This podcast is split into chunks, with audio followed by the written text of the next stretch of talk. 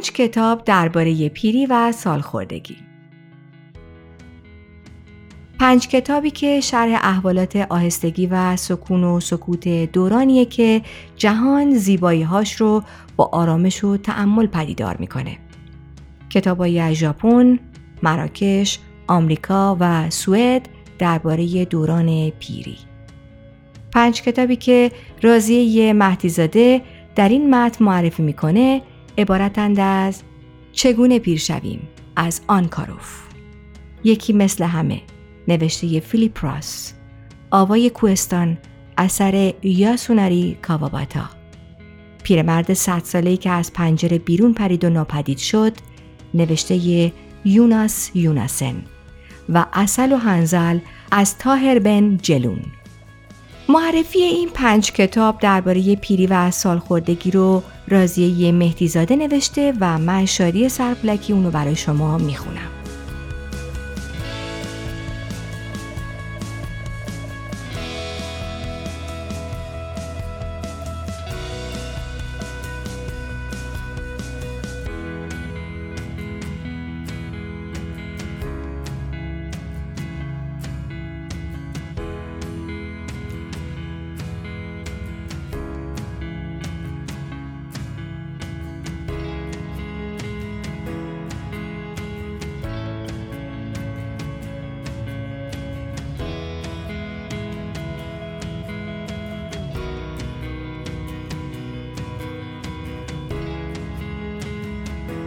سایت معرفی و نقد کتاب وینش با همکاری سجاد سجودی تقدیم می کند.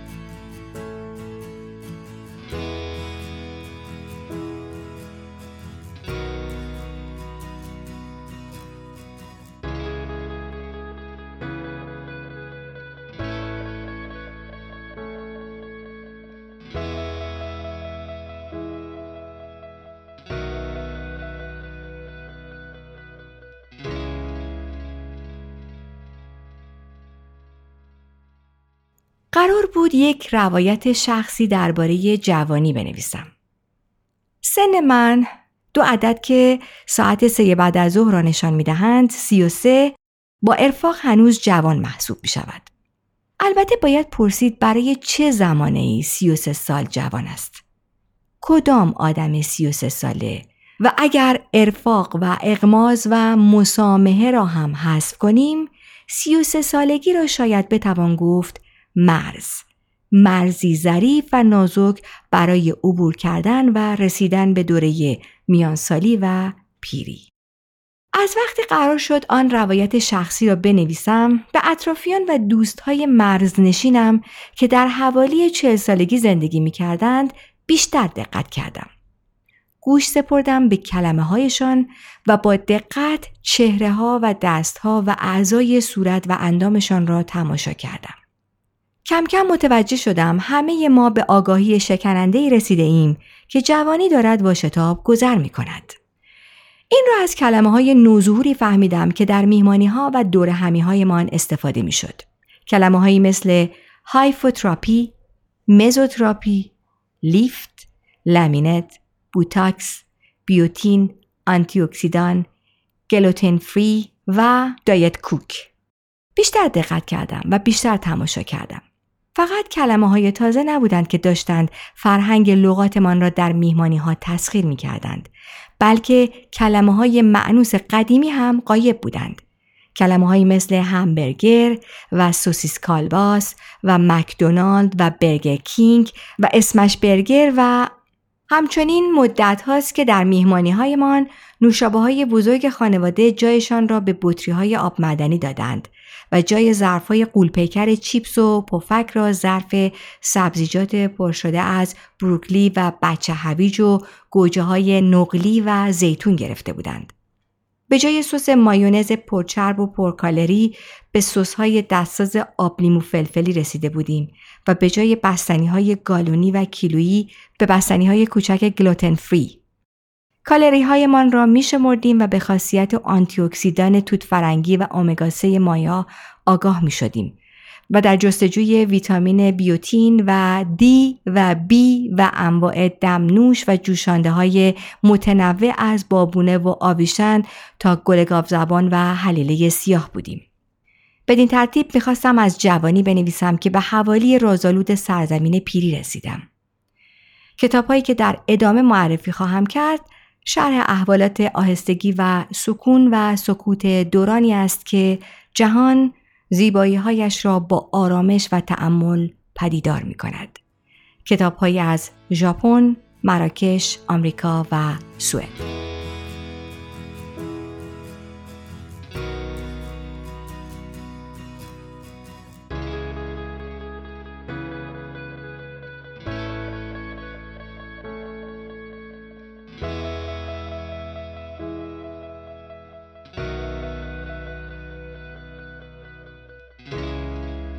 چگونه پیر شویم؟ نوشته آنکاروف با ترجمه مهناز شیرازی عدل. نشر هنوز.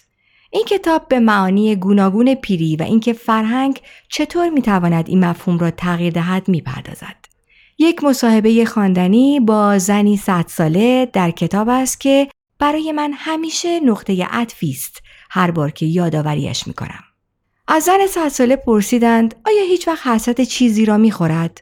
او جواب داد اگه می‌دانستم صد سال زندگی می‌کنم حتما در چهل سالگی تازه ویالون یاد می‌گرفتم و حالا شهست سالی می‌شد که ویالون می‌زدم. نکته دیگری که در این کتاب به آن اشاره می شود این است که چطور شوخ طبعی راهی برای گریز از حراس و استرابها و پیر نشدن است. همچنین سفر و سبک سفر کردن و پذیرش بالا رفتن سن چقدر در برابر فرسودگی کمک کننده است. پنجاه سالگی اصلا غمانگیز نیست مگر اینکه در پنجاه سالگی سعی کنی 25 ساله باشی. همچنین یادگیری و همیشه کنجکاو بودن به همراه صرفا لذتی که در بودن است بدون اصرار بر تولید که جامعه کاپیتالیستی از آدمها انتظار دارد. کنجکاوی هیچ محدودیت سنی ندارد. یادگیری باید عمیقا لذت بخش باشد و هرگز متوقف نشود. لذتی که در بودن هست. عجیب نیست فرهنگ هایی که در آنها صرف بودن می ارزش است و انجام بیش از اندازه کار ارزشمند می شود پیری را به چشم تحقیر و ترس می نگرند. این کتاب به نوعی خوشامدگویی به خود در حال پیر شدن است.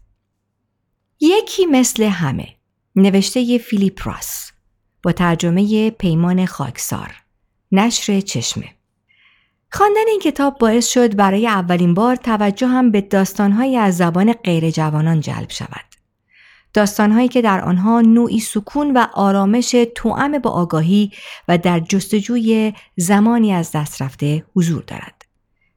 شخصیت اصلی کتاب که در 60 سالگیش به سر می‌برد با توجه به دیدن مستندی از زندگی فیلیپ راس گاه به زندگی خودی نویسنده هم بسیار نزدیک می شود. او به آرزوها و رؤیاهایی که همیشه در جوانی با خود می گفته بعد از کار بعد از بازنشستگی این گونه زندگی خواهم کرد. به همه آنها می رسد اما خوشحال نیست راضی نیست. همه چیز پر از پوچی است. داستان از تشییع جنازه او شروع می شود و او پرت می شود به دوران قبل از مردنش به بودنش در بیمارستان به مریضیش به کودکیش جالب است که شخصیت اول در اثر سکته قلبی می میرد درست مثل خود نویسنده. در کتاب راوی در بخش قلب بیمارستان منحتن بستری می شود باز هم دقیقا مثل خود فیلیپ راس. شخصیت اصلی رابطه خسمانه با برادرش دارد. چرا؟ زیرا برادرش در این سن سالم است و کارش تا به حال به بیمارستان کشیده نشده است. حسادت های مختص این سن و حوالیش. دلیلش مسخره بود. از برادرش بدش میآمد چون صحیح و سالم بود چون در عمرش یک بار هم بیمارستان بستری نشده بود. و نکته دیگر آرزوهایتان را کارهایی مانند هنر، نوشتن و خواندن و نقاشی کشیدن و ساختن از هر نوعش را نگذارید برای دوران آسودگی، برای روزهای بازنشستگی، برای زمانی بهتر و روز مبادا. از نقاشی هم خسته شده بود. سالها آرزوی دورانی را داشت که بی دقدقه نقاشی کند. دوران بازنشستگی. درست مثل هزاران نفر دیگر.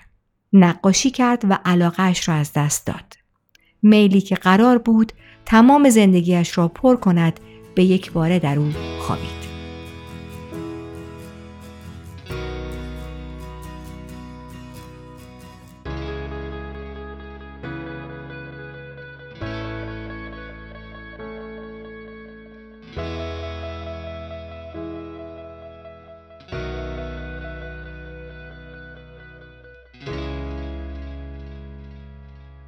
آوای کوهستان. نوشته یاسوناری کاواتابا با ترجمه داریوش قهرمانپور. نشر چشمه. با شعف این کتاب را شروع کردم. مقاله ابتدای کتاب را محمد حسین شهسواری نویسنده نوشته که هر سال آن هم به مدت سی سال با اولین برف این کتاب را باز می کرده و می خانده. شینگو مردی 60 ساله است که احوالات او در سکون و سکوت روابط خانوادگی همراه با تماشای طبیعت و تماشای باغ درون خودش میگذرد. او پدری است که در زندگی شکست خورده فرزندانش خودش را مقصر می‌داند. احساس بیهودگی، شکاف رابطه میان شینگو و پسرش، خوابهایی پر شده از خود شینگو در دوره های مختلف زندگیش همراه با امیال از یاد رفته و سرکوب شده و از همه مهمتر طبیعتی که انگار تجسم شینگوی پیر است. بعد آوای کوهستان را شنید. شب آرامی بود و باد نمیوزید. قرص ماه تقریبا کامل بود. گرچه در آن هوای نمناک و دم کرده درختانی که در حاشیه کوهستان بودند تار به نظر می رسیدند. در افلاک باد می وزد. سراسر کتاب پر است از دیالوگ های ساده خانوادگی و فضاهای ژاپنی و بی اتفاق.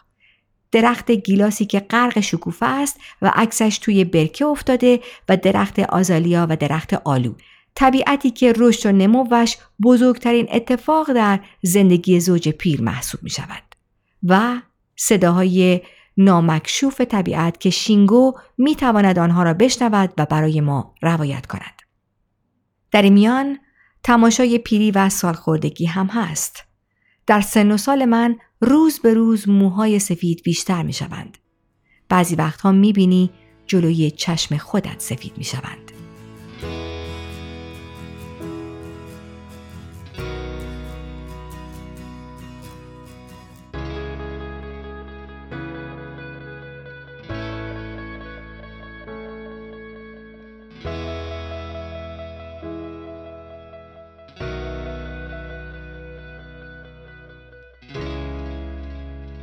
پیرمرد صد ساله‌ای که از پنجره بیرون پرید و ناپدید شد.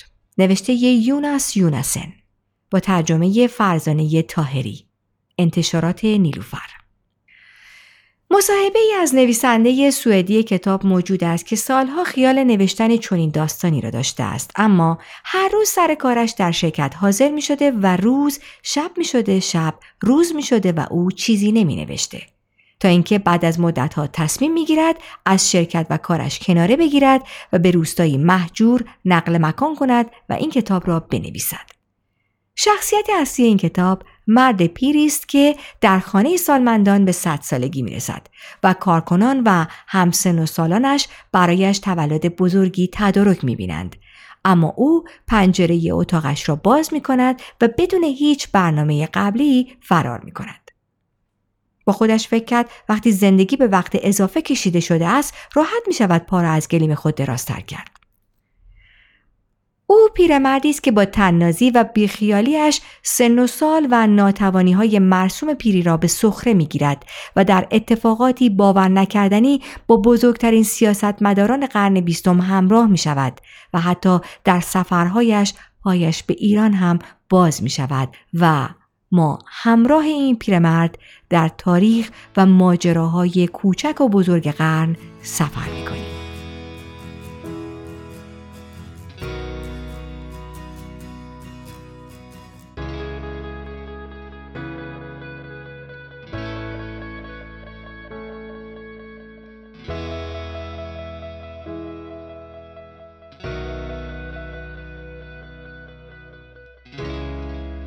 اصل و هنزل نوشته تاهر بنجلون. با ترجمه محمد مهدی شجاعی نشر برج. این کتاب راوی های گوناگونی دارد. در سنین مختلف با مسائلی کاملا مختص خودشان. یک راوی دختر جوان شاعری است که خودکشی می کند. راوی دیگر سیاه پوستی که مهاجر است و در جستجوی یک زندگی تازه راوی دیگر پسر خانواده که در کانادا زندگیش را بدون خبر گرفتن از پدر و مادر میگذراند و دو راوی سال خورده که هر کدام در دنیای خودشان در کنار همدیگر زندگی می کنند. زن و شوهری که از یکدیگر و از زندگی خسته شدند و تحمل روزهای ملالآورشان را ندارند. کتاب روایت خانواده است در شهر تنجه مراکش. داستان کتاب مستقیما روایت پیری و فرتوتی نیست. اگرچه بخش عظیم اتفاقها را دوراوی زن و مرد کهنسال روایت می کنند که دیگر توان تغییر و ادامه زندگی را ندارند. مرگ دخترشان و شرایط زندگی چنان آنها را از تاب و توان انداخته است که فقط به گذشته خودشان پناه بردند. مراد و ملیکه زن و شوهری که از همدیگر متنفرند اما بعد از مرگ زن همسر نمی‌تواند زندگی را برای لحظه تحمل کند نوعی رابطه مهر و کین وقتی خودشان را تعریف می کنند و زندگی که بر آنها رفته است روح شرقی جامعه مراکش و فساد اقتصادی و رشوهگیری ها آنقدر پررنگ است که یکی از دلایل اصلی برباد رفتن زندگی و ناکامیشان روشن می شود. مراد راوی مرد داستان در یکی از روزها از خواب که بیدار می شود انگار به یک بار متوجه می شود که به پیری دچار شده است. با تنم غریبم. یک روز صبح از خواب بیدار شدم و از خودم پرسیدم این تنی که بارش را بر دوش می کشم مال کیست؟ مدت هاست خودم رو توی آینه نگاه نکردم. قیافم برایم آشنا بود. اما چین و چروک های زیادی داشت. چین به پیشانی انداختم. چشمانم را باز کردم. چندین بار به گونه هایم دست کشیدم. حس کردم کس دیگری در تنم خانه کرده است. در این کتاب ما وارد خانه زوجی می شویم که مشغول مردن خیش هستند و در این مشغولیت روایت روزها و ماهها و سالهای اصلشان را نیز می شنویم. روزهایی که زن و شوهر جوان و خوشبختی بودند در انتظار فرزند اولشان دخترشان سامیه. اما سوی دیگر ماجرای اصل هنزل است. هندوانه تلخی که روزگار ناتوانی و سال خوردگیشان است. بی اتفاق همراه با کینه و بغض و ادابت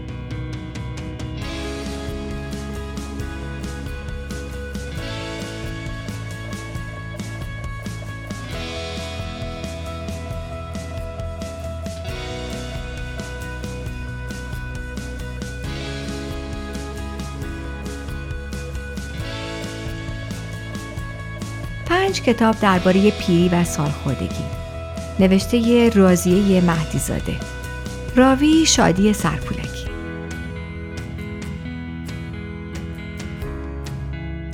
این مقاله و دهها نوشته و نقد دیگر از کتاب ها را در سایت معرفی و نقد کتاب وینش بخوانید.